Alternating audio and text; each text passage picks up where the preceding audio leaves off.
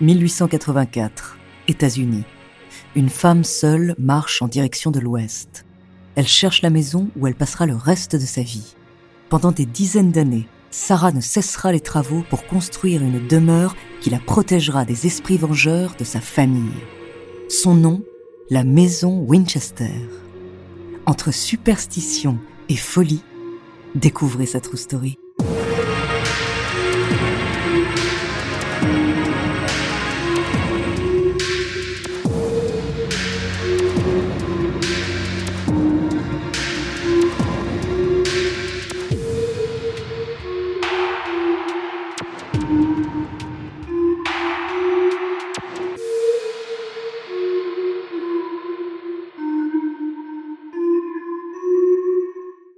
Avant de commencer à vous raconter cette histoire glaçante, laissez-moi vous présenter notre partenaire.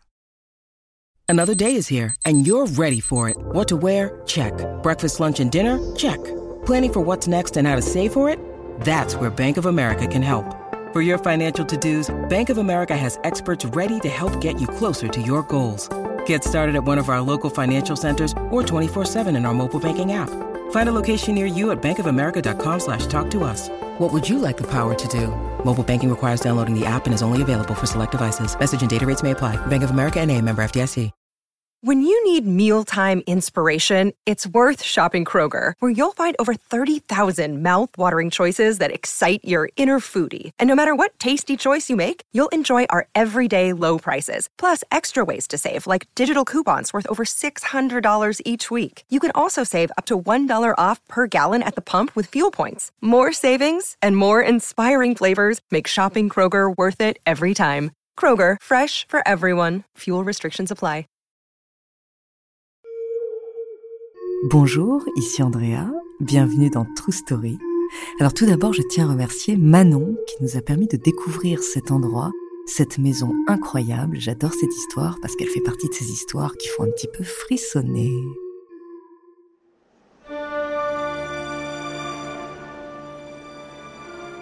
À Santa Clara, au 527 Winchester Boulevard, on trouve une drôle de bâtisse. Entourée de cyprès, une sombre demeure en séquoia s'élève sur cinq étages. À l'intérieur, on y trouve pas moins de 160 pièces, dont 40 chambres et 17 cheminées. Amis aventuriers, si vous souhaitez faire une visite de la maison Winchester, aujourd'hui considérée comme un monument historique, je vous conseille de demander un plan à l'entrée. En effet, entre les escaliers qui ne mènent nulle part, les placards qui s'ouvrent sur un mur plein, ou encore les portes-fenêtres inaccessibles, il est plutôt difficile de s'y retrouver.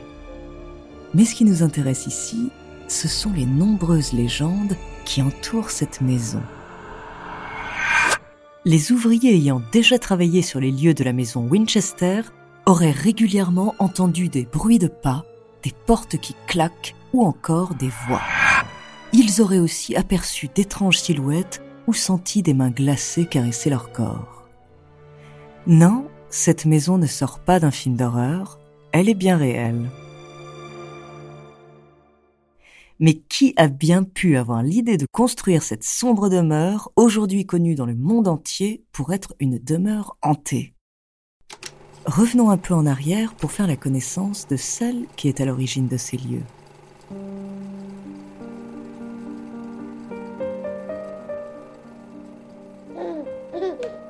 Sarah Lockwood Pardy naît en septembre 1839. Elle est la fille d'un menuisier qui fit fortune pendant la guerre civile grâce à des chariots très réputés.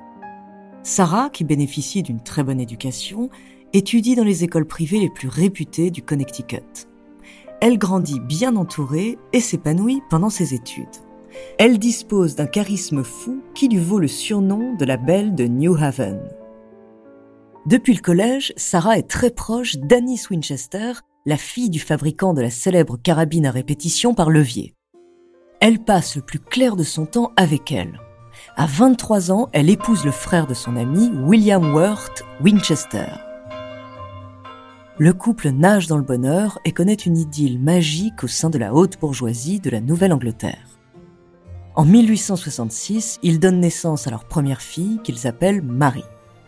Mais les choses commencent à mal tourner pour la famille. La petite Annie souffre d'une forme de malnutrition et ne peut utiliser les protéines nécessaires à son développement. Elle s'éteint au bout de seulement 40 jours d'existence.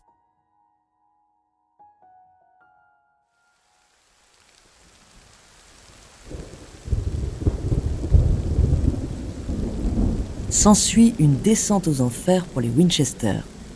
15 ans plus tard, c'est William tombe malade et décède des suites d'une tuberculose pulmonaire. Il était âgé d'à peine 43 ans, Sarah n'est plus que l'ombre d'elle-même. Elle se retrouve seule avec son désespoir et les 20 millions de dollars hérités des Winchester et de leur célèbre fabrique d'armes, une fortune absolument colossale pour l'époque.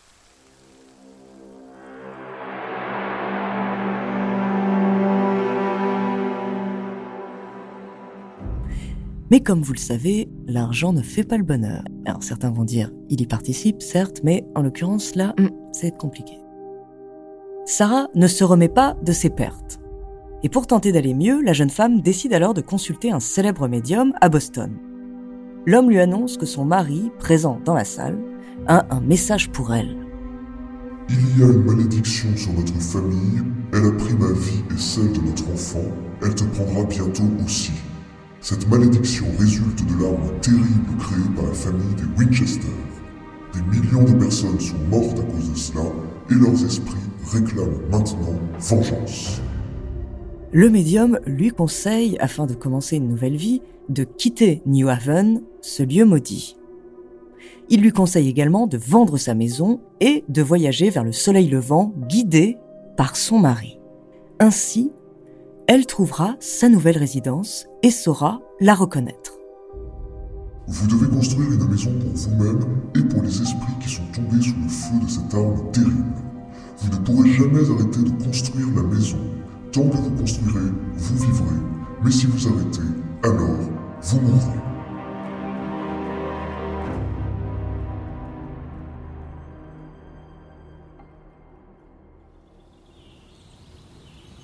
À son retour de New Haven, Sarah s'exécute. Et en 1884, après un long voyage, elle s'arrête à Santa Clara, en Californie, où elle découvre une maison de six pièces en cours de construction. Selon elle, c'est celle qu'il lui faut. Après plusieurs négociations, elle convainc le propriétaire de lui céder la demeure avec le terrain.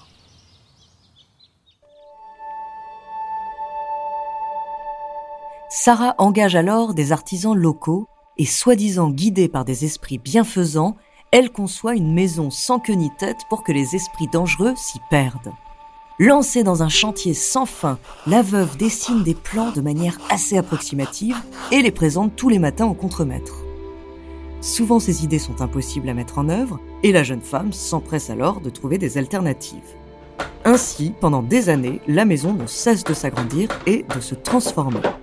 22 ouvriers se relaient jour et nuit pour construire, démolir, reconstruire différemment, le tout dans une symphonie de marteaux et de scies. Disposant d'une grande richesse, Sarah se montre très généreuse avec ses employés, payés le double du tarif habituel. Sarah a l'habitude d'inviter du monde chez elle, mais elle aime aussi la solitude. Elle fait donc planter des cyprès tout autour de la maison, plongeant ainsi l'étrange demeure dans une presque totale obscurité. Toutes les journées de Sarah se ressemblent. Le jour, elle supervise les travaux de sa maison et le soir, elle s'enferme dans sa salle bleue pour entrer en contact avec ses amis de l'au-delà. Très superstitieuse, la femme utilise régulièrement ses chiffres porte-bonheur pour ses constructions, le 7 et le 11. Elle est également attachée au chiffre 13, censé repousser les esprits maléfiques une pièce avec 13 panneaux pour les murs, un lustre avec 13 bougeoirs, un vitrail de 13 couleurs ou encore 13 trous dans un évier et j'en passe. Et dans sa folie, Sarah fait construire un escalier de 42 marches de seulement 5 cm chacune. Le but étant toujours que les esprits colériques ne parviennent pas à monter jusqu'à elle.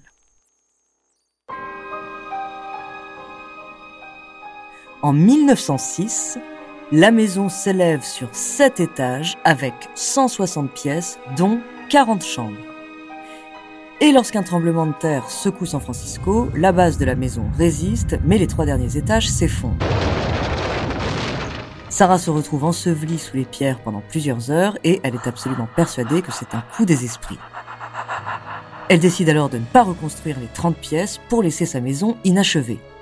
Mais elle n'arrête pas les travaux pour autant et continue même d'agrandir sa maison.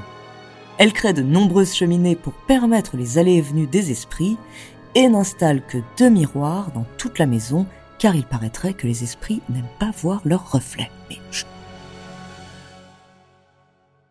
Sarah passe ainsi sa vie à concevoir cette maison qui deviendra de plus en plus étrange. Le 4 septembre 1922, après une séance dans sa chambre bleue, Sarah Winchester s'éteint dans son sommeil à l'âge de 83 ans.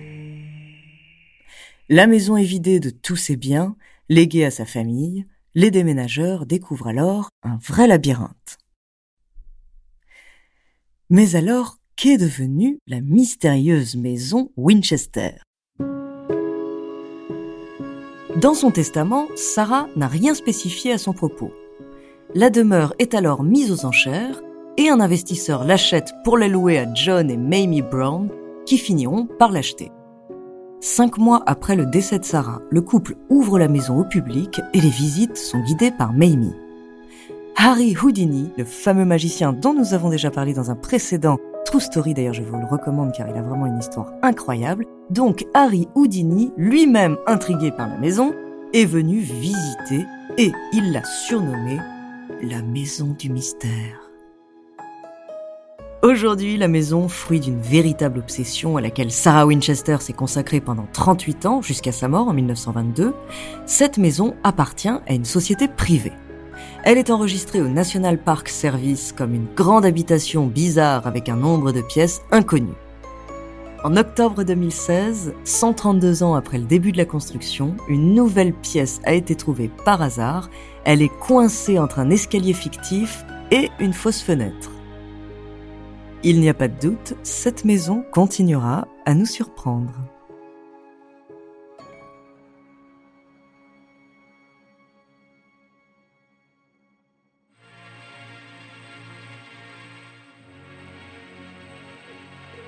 Merci beaucoup d'avoir écouté cet épisode de True Story. N'hésitez pas à le partager et à laisser un petit commentaire sur votre plateforme d'écoute préférée. La semaine prochaine, je vous parlerai d'une drôle d'histoire et bien d'extraterrestres. En attendant, n'hésitez pas à nous faire part d'histoires que vous aimeriez entendre, nous nous ferons un plaisir de les découvrir.